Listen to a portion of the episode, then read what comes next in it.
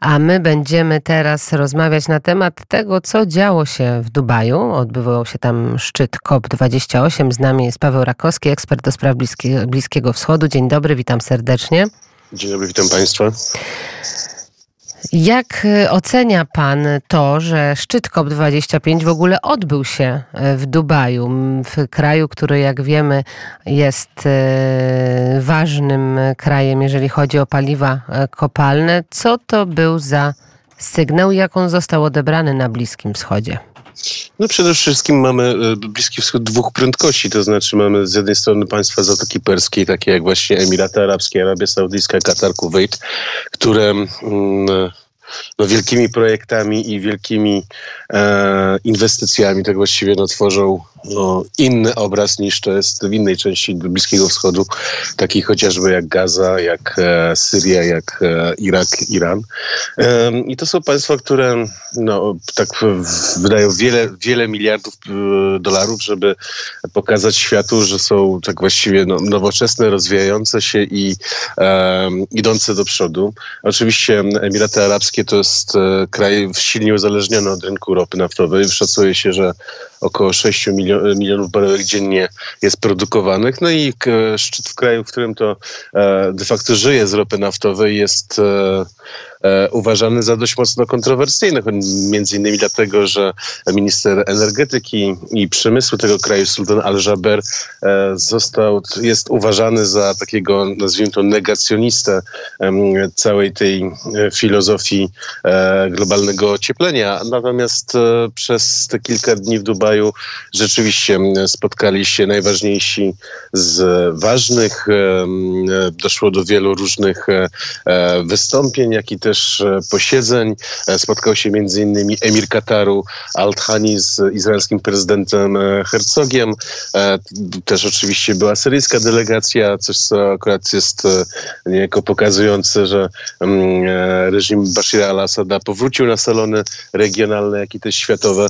Natomiast te, ten szczyt był wykorzystany przede wszystkim do dwóch elementów. Znaczy, jeden z nich to jest kwestia oczywiście wojny w Gazie, jak i też różnych deklaracji, jak i też różnych prób podczepienia pod kwestie e, klimatyczne tej wojny, która akurat e, się toczy pomiędzy, pomiędzy Hamasem i Izraelem. No i z drugiej strony oczywiście e, jak można pogodzić sam fakt taki, że ropa naftowa, która dalej jest niezbędna dla, dla światowej gospodarki, no jednak tworzy pewne, albo zdaniem niektórych tworzy pewne fakty, takim jakim e, są globalne ocieplenie tutaj. No i państwo, które żyje de facto z, z ropy naftowej, pojawia się coraz więcej komentarzy, że czekają nas kolejne obcięcia wydobycia e, z państw OPEC. Tak więc, tak więc o, oczywiście szczyt odbył się z różnymi kontrowersjami, które, które, które miały miejsce, no ale to też, to też e, pokazuje przede wszystkim to, że um, no, temat energetyki szczególnie jest bardzo wrażliwy e, w tej części świata, czyli w, czyli w Zatoce Perskiej.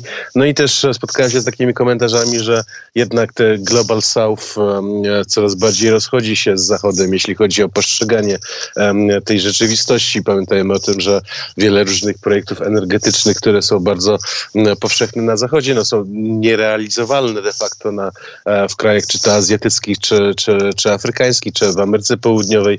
Natomiast tutaj, tak jak już stwierdziłem, że mamy Bliski Wschód dwóch, dwóch prędkości, to też mamy też e, generalnie kwestie globalne różnych prędkości, e, coś co akurat ten szczyt dobitnie to wykazał. E, tak jak jeszcze powiedziałeś o, w sumie o jednym z gospodarzy tego szczytu, mówimy o Zjednoczonych Emiratach Arabskich, sultan Al-Jaber, to właśnie ten człowiek powiedział wprost, że nie ma żadnych dowodów naukowych ani scenariuszy, że wycofywanie paliw kopalnych jest potrzebne i po, pozwoli osiągnąć założone cele, więc to była taka e, łyżka dziegciu wrzucona w sumie do tych wszystkich e, polityków, do tych wszystkich zgromadzonych, którzy chyba mają podobną narrację, jeżeli chodzi o sprawy klimatyczne.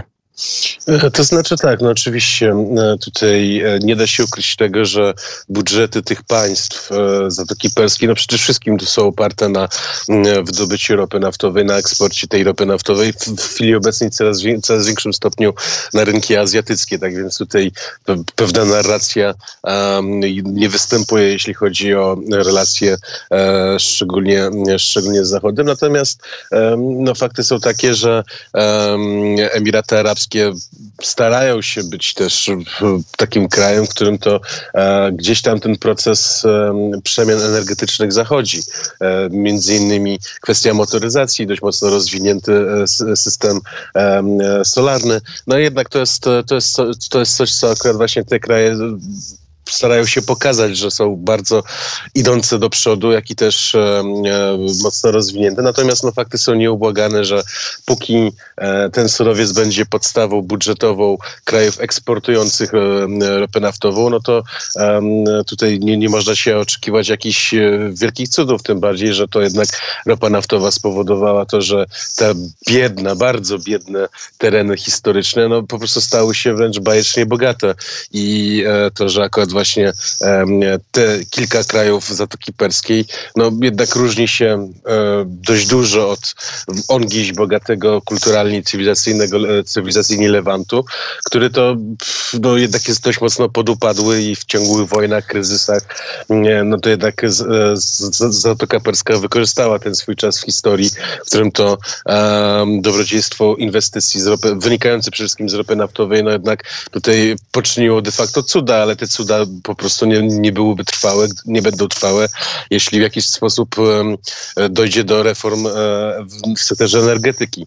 Tak więc tak, więc tak no oczywiście są, są, są duże kontrowersje, no ale takie to, takie to są fakty, że e, po, po tym szczycie ruszyła znowu lawina od, komentarzy odnośnie tego, że e, najprawdopodobniej państwa OPEC będą znowu obcinały wydobycie ropy naftowej, coś co akurat może spowodować wzrost tego wzrost cen tego surowca, co oczywiście będziemy odczuwali również e, na zachodzie, również w Polsce.